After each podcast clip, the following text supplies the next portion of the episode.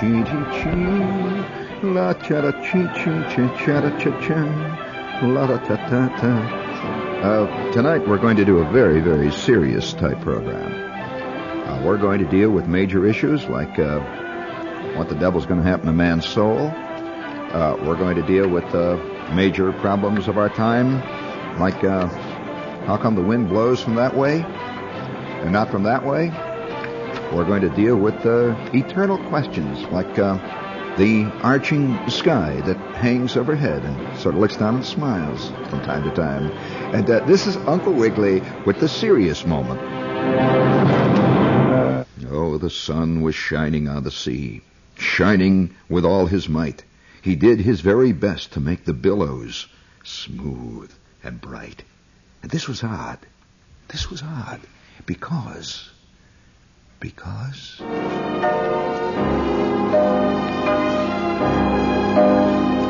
It was the middle of the night. The moon was shining sulkily because she thought the sun had got no business to be there after the day was done. It's very rude of him, she said, to come and spoil my fun. The sea was wet as wet could be. The sands were dry as dry. You could not see a cloud because no cloud was in the sky. No birds were flying overhead. There were no birds to fly. The walrus and the carpenter were walking close at hand. They wept like anything to see such quantities of sand. If this were only cleared away, they said, it would be grand. If seven maids with seven mops swept it for half a year, do you suppose, the walnut said, that they could get it clear? I doubt it, said the carpenter, and shed a bitter, hard, bitter, bitter tear. Oh, oh, oh, oh, for crying out loud. Oh, gee whiz, wow. Wow. Oh, that's what we like. Simple, honest sentiment. She plays quite well.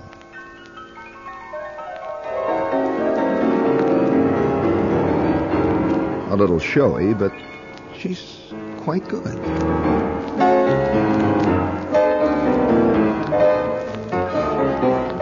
Yeah, not bad. She has no beat. Very good.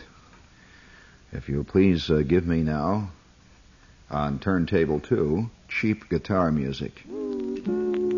Not, I don't mean now. Just get it ready in there. Just get it ready. You're very anxious tonight. That's very anxious. Just keep it there because we're going to need it. These are the eternal questions. The questions proposed by the walnut and the carpenter. These questions that cannot be put off. Uh, cheap guitar music, please. Look there.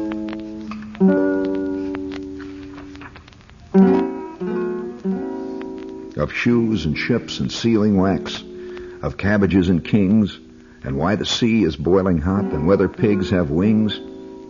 But wait a bit, the oysters cried.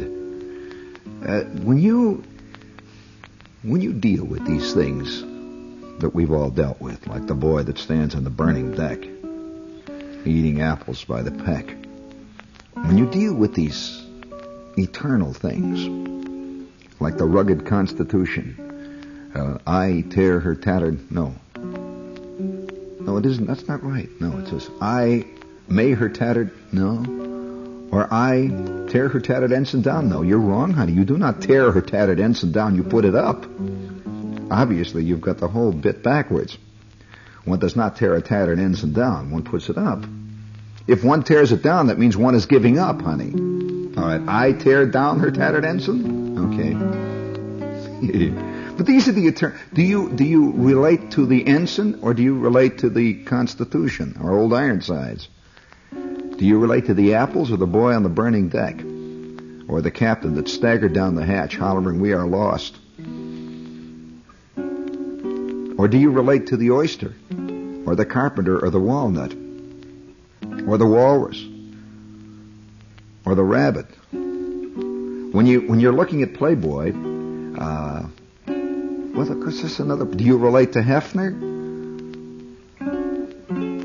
When you're reading The Realist, do you relate to Krassner? well, then the question is, who the devil do you relate to? And the next eternal question is, do you relate to yourself? That's a good question. That's one of those crummy, rotten ones. Yes. Oh, oysters, come and walk with us. The walrus did beseech. A pleasant talk, a pleasant walk along the briny beach.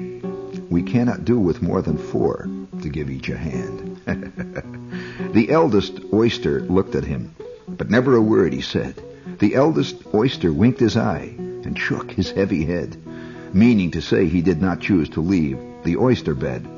But, ah, but, four young oysters hurried up, all eager for the treat. Their coats were brushed, their faces washed, their shoes were clean and neat. And this was odd because you know they hadn't any feet. But four other oysters followed them, and yet another four, and thick and fast they came at last, and more and more and more, all hopping through the frothy waves and scrambling to the shore. Oh, here they come. The walrus and the carpenter walked on a mile or so, and then they rested on a rock conveniently low, and all the little oysters stood and waited in a row. Yep, the time has come, the walrus said, to talk of many things. Oysters, kitties, of shoes and ships and sealing wax, of cabbages and kings, and why the sea is boiling hot and whether pigs have wings. Ah, but wait a bit, the oysters cried. Before we have our chat, for some of us are out of breath and all of us are fat. Oh, no hurry, said the carpenter. They thanked him much for that. A loaf of bread, the walrus said, is what we chiefly need. Pepper and vinegar besides are very good indeed. Now, if you're ready, oysters dear, we can begin the feed. But not on us, the oysters cried, turning a little blue. After such kindness, that would be a dismal thing to do. The night is fine, the walrus said. It's a beautiful night. Do you admire the view? It was so kind of you to come, and you're so very nice. The carpenter said nothing, but uh, cut us another slice. I wish you were not quite so deaf. I've had to ask you twice. It seems a shame, the walrus said, to play them such a trick after we brought them so far and made them trot so quick. The carpenter said nothing, but the butter spread too thick. I weep for you, the walrus said. I deeply sympathize. With sobs and tears, he sorted out those of the largest size, holding his pocket handkerchief before his streaming eyes. Oh, oysters, said the carpenter, you've had a pleasant run. Shall we be trotting home again? But answer came there none. Answer came there none. And this was scarcely odd, because they'd eaten every, every one. Now the question, of course, is do you relate to the carpenter who just constantly complained because the butter was too thick? Do you relate to the walrus who had a somewhat philosophical turn of mind, who pointed out that uh, it was a shame what they were about to do, but after all they had to do it? Or do you relate to the oysters? Hey, this is the, you know, these little powers. That's very good, Tony. That's just well done. Now hold it down a little bit, and the next time sneak it in very quietly. Because uh, these this is the difficulty, of course, with poetry. Uh, for example, Colonel B drove from the tee, fell in a bunker, played two, played three, four, and then out. And then, with a clout, due to impatience and chagrin, no doubt, sent the ball speeding far out over the green into a drain. At it again. Four to recover, two to lie dead, two to put out, making a total 13. How many, Colonel? Scratching his head. Uh, eight. No, no, wait a bit. Uh, seven, he said. Even as he spoke, straight away an oak. Oh, what a beautiful, beautiful tree. Fifty-two feet, foliage complete, and it grows on the edge of the seventeenth tee. Stout Mrs. Y, playing a lie, had a most difficult, difficult lie. What have he done? Lift and choose? No? Lift, yeah. Lose one, that's right. Clearly impossible. Match to be won. Far to the right. Chance to catch sight of a rival with back turned, addressed a shot, knew what to do, pointed a toe, and the ball trickled out to a much better spot. Oh, Mrs. Y, look at the sky. See what a beautiful, beautiful pine with its far spreading shade. What a difference it's made to the look of the fairway of bear number nine. But alas and alack, it was eighteen months back that the trees began to spring this curious way. Now our golf club is shut. Not a drive or a putt. Not a chip makes the echoes. Eh, not a crow flight knows or leaps over those well wooded lands, but the forest department is rubbing their hands. Do you relate to Mrs. Y, the crow flight, the colonel, or the pine tree? Where, where, oh where? Do you know Robinson Crusoe's story? Do you relate to Friday, or do you relate to Robinson Crusoe? Or do you relate to the parrot? The night was thick and hazy when the Piccadilly Daisy carried down the crew and the captain in the sea, and I think the water drowned them, for they never, never found them, and I know they didn't come ashore with me. This is Robinson Crusoe speaking, friends. Oh, 'twas very sad and lonely when I found myself the only population on this cultivated shore. But I made a little tavern in a rocky little cavern here, and I sit and I watch for people at the door. I spent no time in looking for a girl to do my cooking, as I'm quite a clever hand at making stews. But I had that fellow Friday, just to keep the tavern tidy and put a Sunday polish on my shoes. I have a little garden that I'm cultivating lard in, as the things I eat are rather tough and dry, for I live on toasted lizard, prickly pears, and parrot gizzards. And I'm really very fond of beetle pie. The clothes I had were furry, it made me fret and worry when I found the moths were eating off the hair, and I had to scrape 'em and sand 'em, and I boiled 'em and I tanned 'em till I got the fine Morocco suit that I wear. I sometimes seek diversion in a family excursion with the few domestic animals you see, and we take along a carrot as refreshment for the parrot and a little can of jungleberry tea. And then we gather as we travel bits of moss and dirty gravel, and we chip off little specimens of stone, and we carry them home as prizes, funny bugs of handy sizes, just to give the day a kind of scientific tone. If the roads are wet and muddy, we remain at home and study, for the goat is very clever. And the dog, instead of fighting studies, studies ornamental writing while the cat is taking lessons on the drum. We retire at 11, and we rise again at 7. And I wish to call attention as I close to the fact that uh, all the scholars are correct about the collars. Absolutely and particularly about turning out their toes. Put down. How long has it been since you've been really put down, man? I mean, really put down. And again, what, you have to ask these questions. Do you relate to Robinson or do you relate to Friday? Do you relate to the king that wears no clothes or do you relate to the kid that runs along and hollers about it? Which reminds me, speaking of kings, this is WOR.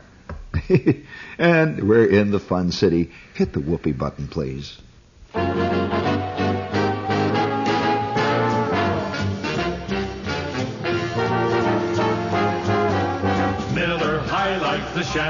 Bottled beer.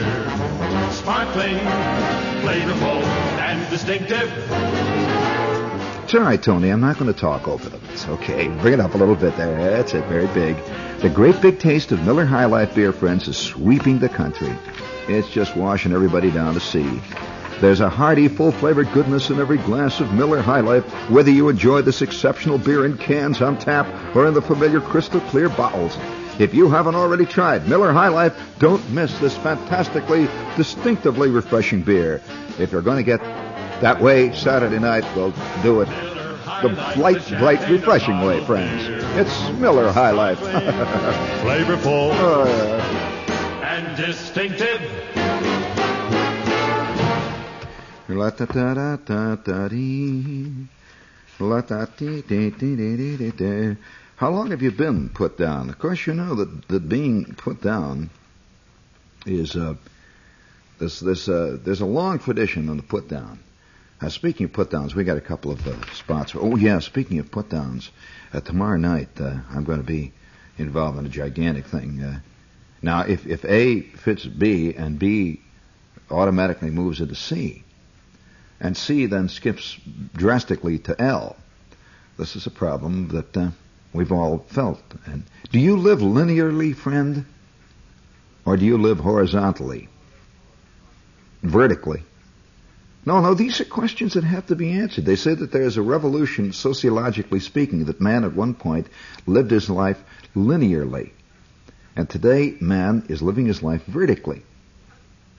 Now, uh, of course, uh, this can be graphed. I can uh, whip out a little graph here and and uh, plot the x-axis versus the y-axis. Do you relate when you're doing a problem in graphology with the x and the y-axis? Do you relate to the x-axis or the y-axis? Well, now don't be so sure. If I were to show you a, a, a graph, you know, a chart, a graph, had little squares on it. Lily, you look so sad tonight. If I were to show you a chart, you see, and the the x, which is the x-axis? I will ask you. Is it the horizontal one, friend, or the vertical one? All right. For the dummies out there, the x-axis is the horizontal one. The y-axis is the vertical axis. Correct, friends? All right. Now, uh, imagine an x and a y. Now, there are two types of men. There's the X man and the Y man. Now, is it making some sense? A little uh, soft music, Tony, please. It isn't making sense. Well, so much of life doesn't, honey. And that's the problem. Too many people try to make sense of it. This has been one of the great hang-up of all the ages. To make sense of it. Is a beetle a sensible creature? That's right. Sense has no relationship to beetles, has it? Is a cockroach a logical being? Oh, don't be so quick to say no. There are many people who feel, and with some scientific basis for the feeling, that the cockroach is far more adapted to his terrain, his existence, his time and place, than man ever will, ever could be. So then I ask you again, I repeat the question. Is the cockroach a logical creature? No, he isn't. Because we look upon the cockroach as an impingement upon the existence, the time, and the place of man. Right? But then again, one must consider uh, what could be called universal logic as a universal morality, as uh, in universal credit card. Uh, the question then arises uh, to the cockroach, is a cockroach a logical creature? And is it the man who is not the logical creature? But this again, I suppose, is purely an academic question. But then that leads to another question. What questions aren't, friend? It is a purely academic question as to whether the Mets are going to beat the Atlanta Braves. Academic. Because six weeks from now, you will not even remember the game. I mean, who remembers the games the Mets lost in 1962 playing the Cincinnati Reds? Who remembers the games that they won in 1963 versus uh, academic? People are academic. Who remembers baby Jane Holzer? Nobody, and yet there is a baby Jane Holzer walking around, scratching, waiting for her time to come again. But it won't. Because that is the way of logic and illogic. Don't attempt to make sense. But then again, there I am, making sense. Which uh, leads us deep into the heart of the land and the world occupied by walruses and carpenters and cabbages and kings. Oh, whoa. In town, did you ever hear a poem called Fashions and Dogs? An Airedale, erect, beside the chauffeur of a Rolls Royce, often gives you the impression he's there from choice. In town, the Great Dane is kept only by the insane. Today, the boxer is fashionable and snappy, but I never saw a boxer who looked thoroughly happy. The Scotty is a stoic. He's gay, he's mad, his pace is a snail trot, his harness is plaid. Pekes are biological freaks. They have no snout, and their eyes come out. Ladies choose them to clutch to their bosom. A Pekingese would gladly fight a wolf or a cougar, but is usually owned by a Mrs. Applegate Kruger. Cock, cockers are perfect for Elizabeth Barrett Browning, or to carry home a package from the A&P without clowning. The wire-haired fox is hard on socks, with or without clocks. the smooth-haired variety has practically vanished from nice society, and it certainly does irk us that you never see one except when you go to the circus. The dachshund's affectionate. The dachshund's affectionate. He wants to wed with you. Lie down to sleep, and he's in bed with you. Sit in a chair, he's there. Depart, you break his heart. My Christmas will be a whole lot wetter and merrier if somebody sends me a six weeks old Boston Terrier. Sealyhams have square sterns and cute faces, like toy dogs you see at Macy's. But the Sealyham, while droll in appearance, has no clearance. Chows come in black, and chows come in red. They could come in bright green. I wouldn't turn my head. The roof of their mouth is supposed to be blue, which is one of those things that might easily be true. To us, it has never seemed exactly pleasant to see a beautiful setter on East 57th Street looking for a woodcock or a pheasant.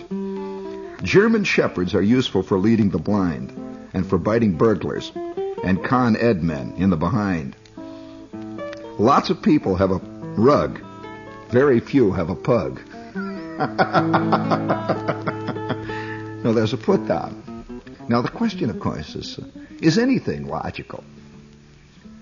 James Thurber once pointed out the basic illogicality of animals. The basic nuttiness of a small thing with four feet walking around looking for a fire plug.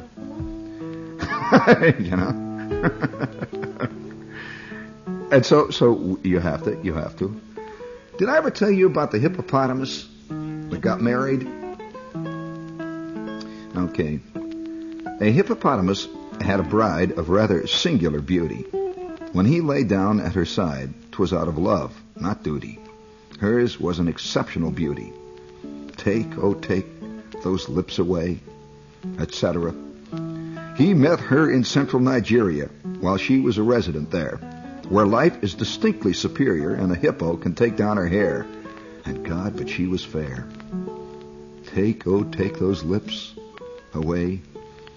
She was coming up from her morning swim when first they chanced to meet. He looked at her. She looked at him and stood with reluctant feet where mud and river meet. Oh, take, take, oh, those lips from me. Their eye beams twisted on one thread instantaneously did twine, and she looked, and he made up poetry out of his mind, such as, Dear heart, be mine. And he quoted line for line, Hail to thee, blithe spirit, etc. Now, hippopotamoid courtesy is strangely meticulous, a beautiful thing, you will agree, in a hippopotamus. And she answered briefly thus, Hail to thee, blithe spirit, etc. Perhaps she was practicing the arts that grace old Hippo's daughter, the coquetries that win all hearts. For even as he besought her, she slid into the water. Out, out, brief candle, etc. Now, on the borders of the wood whence love had drawn him hither, he paces in an anguished mood, darting hither and thither in a terrific dither. Out, out, brief candle, etc. The course of true love never yet ran smooth, so we are told, With thorns its pathway is beset, and perils manifold, as has been from old. Out, out, brief candle, etc. Yet soon a happier morning smiles. The marriage feast is spread. The flower girls are crocodiles. When hippopotamus led hippopotamus with firm tread, a bride to the bridal bed. Milton, thou shouldst be living at this hour.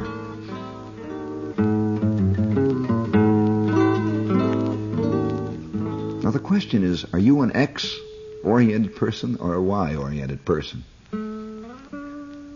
When you look at a graph or a chart, you see the x-axis and the y-axis, which way do you live your life? Do you move from point zero, the moment of conception or birth? Do you move horizontally, inching your way along the x-axis towards the point ultime? Or do you move from it up big, Tony. Do you move? I mean, it ain't very big that you can bring up a cheap guitar, but bring it up. And that's the basis of cheap guitarry in itself. Do you move from point zero upwards, darting higher and higher into the tossing, the swirling clouds, higher and higher on the y-axis, like a skyrocket to fall spent? oh, but that's the question. Yes. Man constantly says, I move on the y-axis. All swingers believe they do. Others say, give me the good old x-axis. Give me the good old x-axis. I'm looking for longevity, man. That's what I'm looking for. I'm looking for security. Nothing as secure as the x-axis. Somehow the x-axis seems to be a little more comfortable, doesn't it, than the y?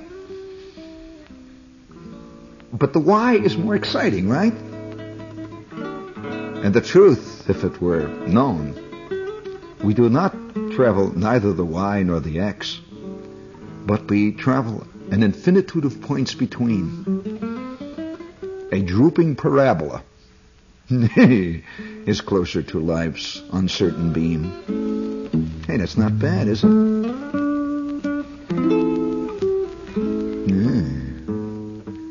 And and uh, even even the even the X and the Y, while being mystical symbols, mere ciphers created by the mind of man. But has did did the mind of man actually create X and Y, or did the symbol X exist before man arrived? hanging in midair, just laying out there, sort of glowing in the purple, the eternal darkness of the pre-dawn of history? Or did history begin when the first man crawled out of the water with his webbed feet and his gills flapping, his mouth gaping, looking for the first, next, and friendly swinger he could meet to produce that bit of magical, momentary, magnetic beat. And then, hey, I'm pretty good tonight. What's happening here? Bring it up there, Tony. Woo! That's what happens. And so these questions of philosophical nature, these questions, like, uh, for example, the hex on the Mexican X, Return from Mexico, he'll grab, if he's luck, a Tajacob. And shouting to the driver, son, he'll shout, make haste to Lehignan and Sihigti first. And now he's there, exhaling fresh monoxide air. Manhattan leaps from plinth of stone. His soul sings like a saxophone. Yes, I see the mystery there. Thousands of New Yorkers gathered in the sheep meadow of Central Park yesterday afternoon to mark I Am American Day. The New York Times. Sheep. Unhappy connotation. Let us find a new location.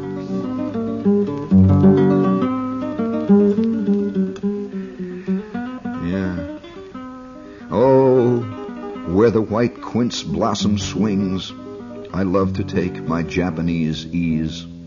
I love the maiden Anise, who clings so lightly on my Japan knees. I love the little song she sings, the little love song, Japanese. I almost love the lutes, Tink Tunkle, played by that charming Japanese. For I am not, am I not her old Jap uncle? Is not she my Japanese? oh, how terrible. I'd rather listen to a flute in Gotham than a band in Butte.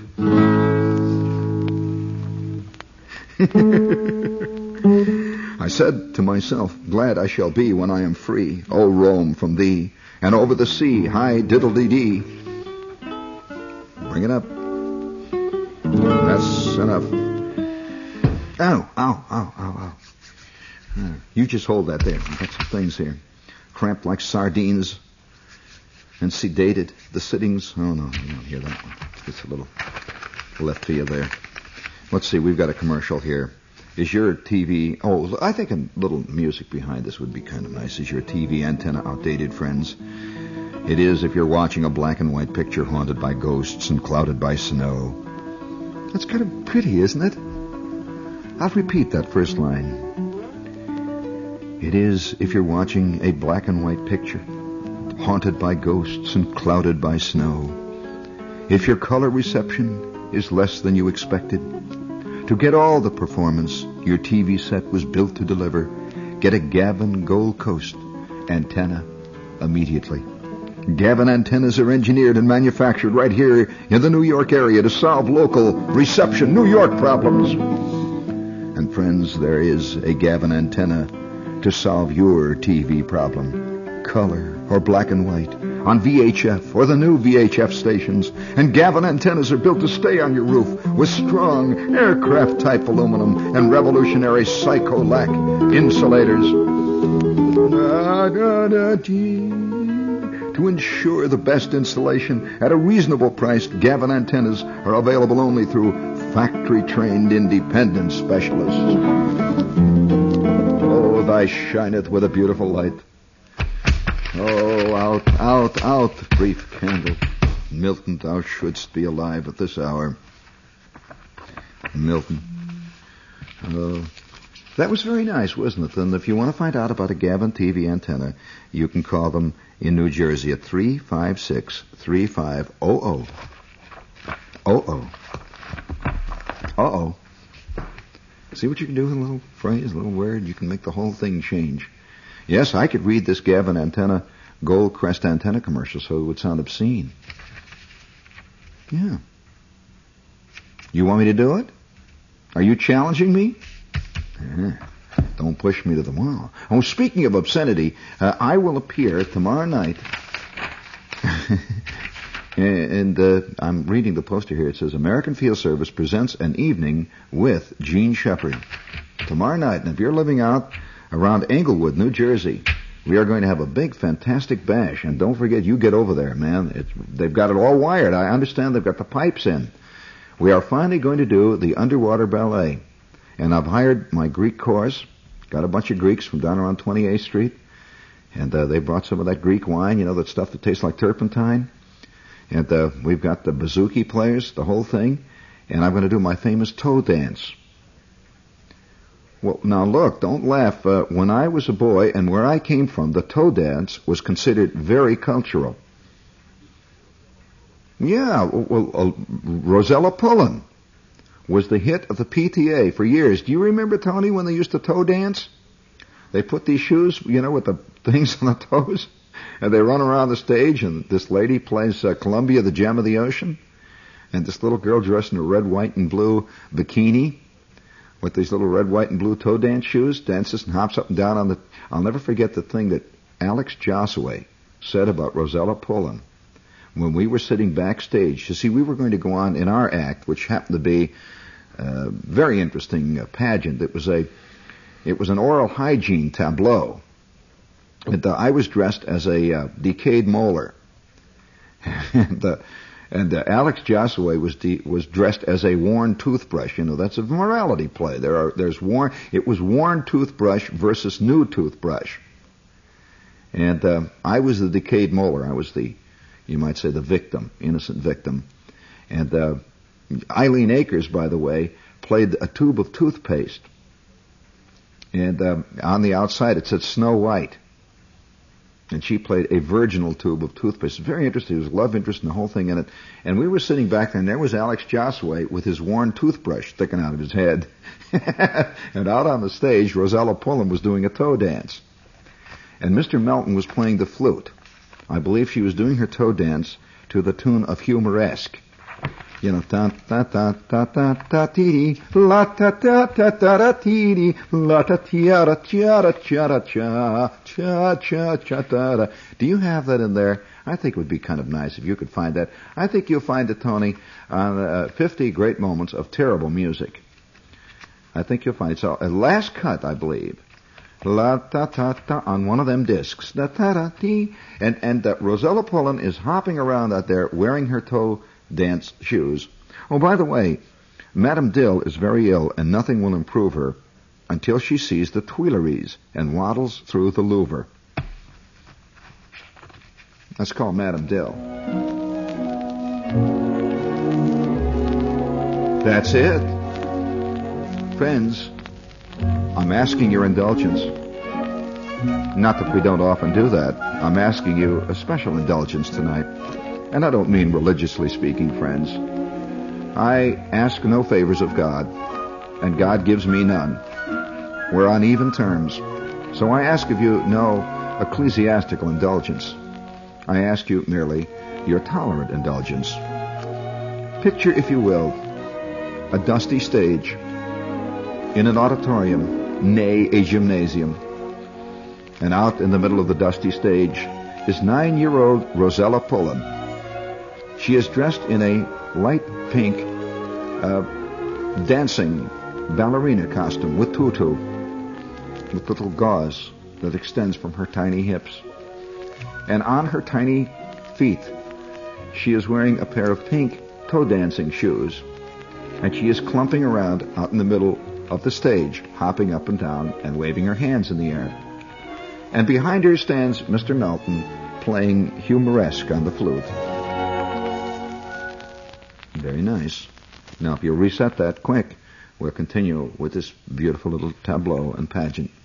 Standing backstage is me. I am dressed as a decayed, well, it wasn't exactly a molar, it was more like a bicuspid, now that I think of it. What kind of a tooth has only one, has only one root hanging down? That's not a molar.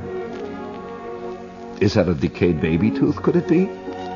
One tiny root with a thing painted on it and an arrow pointing, it said, it said, it's a decayed spot. And that was what I carried on stage. It said cavity. And, uh, you know, for years, uh, all the kids in my second, my third, and my fourth grade, after I made such a smashing performance as a decayed molar or a decayed bicuspid, called me Old Cavity. And uh, sitting next to me, waiting for our cue to go on, Alex Josaway was wearing his uh, his uh, costume as a worn toothbrush, battered old toothbrush, worn. And uh, on the other side of us, looking like he always did, Jack Robertson, handsome, square-jawed, was dressed in his costume of new toothbrush. Mm-hmm. And uh, coming out from the dressing room all sparkling and wonderful and beautiful and clean and virginal, was Eileen Akers, dressed as Snow White, a tube of new toothpaste.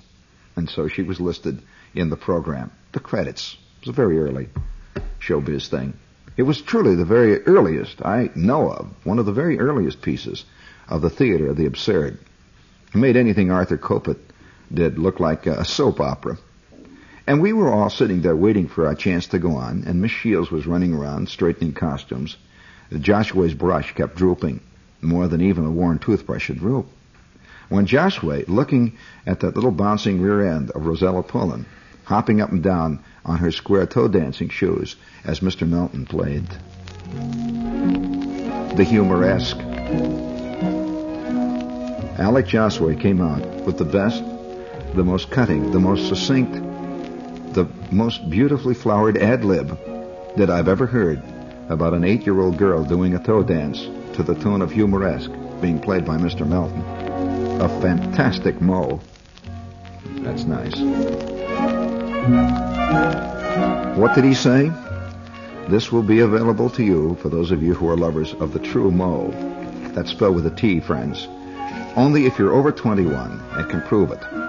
Send your name and address to Whoopi, W-O-R, New York, New York, and we'll take care of you. Yes, indeed. And so tonight we salute Alex Josaway. Yeah, it's very good. Is that all they do? They just cut it off in midstream there? Well, that's what happens with 50 great moments of media. Oh, yes, we're going to be at the American Field Service. Don't forget, friends, now. Tomorrow night, an evening with Jean Shepherd. Friday night at 8 p.m., May 19th. Tickets are now in sale at the Music Manor. And it's going to be a big, big thing in favor of and for and behind the American Field Service. And it's in Englewood, New Jersey at Academic Hall, which is right on the high school campus there, you know, right in the middle of it all. Eight o'clock tomorrow night. Wowie, am I excited. Oh, Englewood, New Jersey. Oh, Englewood, how still we see thee lie. Oh, Englewood, thy magnificent prune in the eye of the magnificent thing that is Jersey. Oh, Englewood, we salute thee. Oh, Englewood, we can hardly wait. Oh, Englewood, oh wow. Oh, Englewood, wowie, wowie. Do any of you know anything about the Englewood after whom Englewood was named? you mean you don't know? You don't know about that old for Christ, you don't know the story of Englewood? What a scandal that was. If Englewood, New Jersey knew what it was named after, I'm telling you it would move to Teaneck. Oh, wait a minute. Do you know who Teaneck was named after and why it was called Teaneck? Oh, Hackensack. What a scandal that is. And so, tomorrow night, Englewood, New Jersey, with flowers, trees, and birds on. We'll be there. And the, oh, one more thing. Don't forget, friends. Saturday night, big as life, big as fat as life, and true as a bird. We're going to be down at the limelight. Do you know that there is one idiotic teacher who teaches at Chatham High School who believes that the laughter Tony at the limelight is dubbed? Can you imagine that? Well, of course, he's a trigonometry teacher. And trigonometry teachers have a tendency to think in straight lines and angles. And uh, I have never yet known a trigonometry teacher who had any sense of humor at all. None whatsoever. And they're all bald, too. I've noticed that. From birth. Oh, well. Oh, well. Oh, well. Englewood! Englewood! Are you ready? Englewood! Be prepared! A boy stood on the burning deck, eating apples by the peck. And he looked out over that Jersey shore and said, I'm going down with this ship. If this is Jersey, I'm not going to hang around here. Hello, gang. How are you? Don't forget, are you an X or a Y man? Do you relate to the walrus? Do you relate to the carpenter? Do you relate to the oysters? Or do you relate to Mrs. Dill, who just wanted to go to the museum? Hang in there, whoa!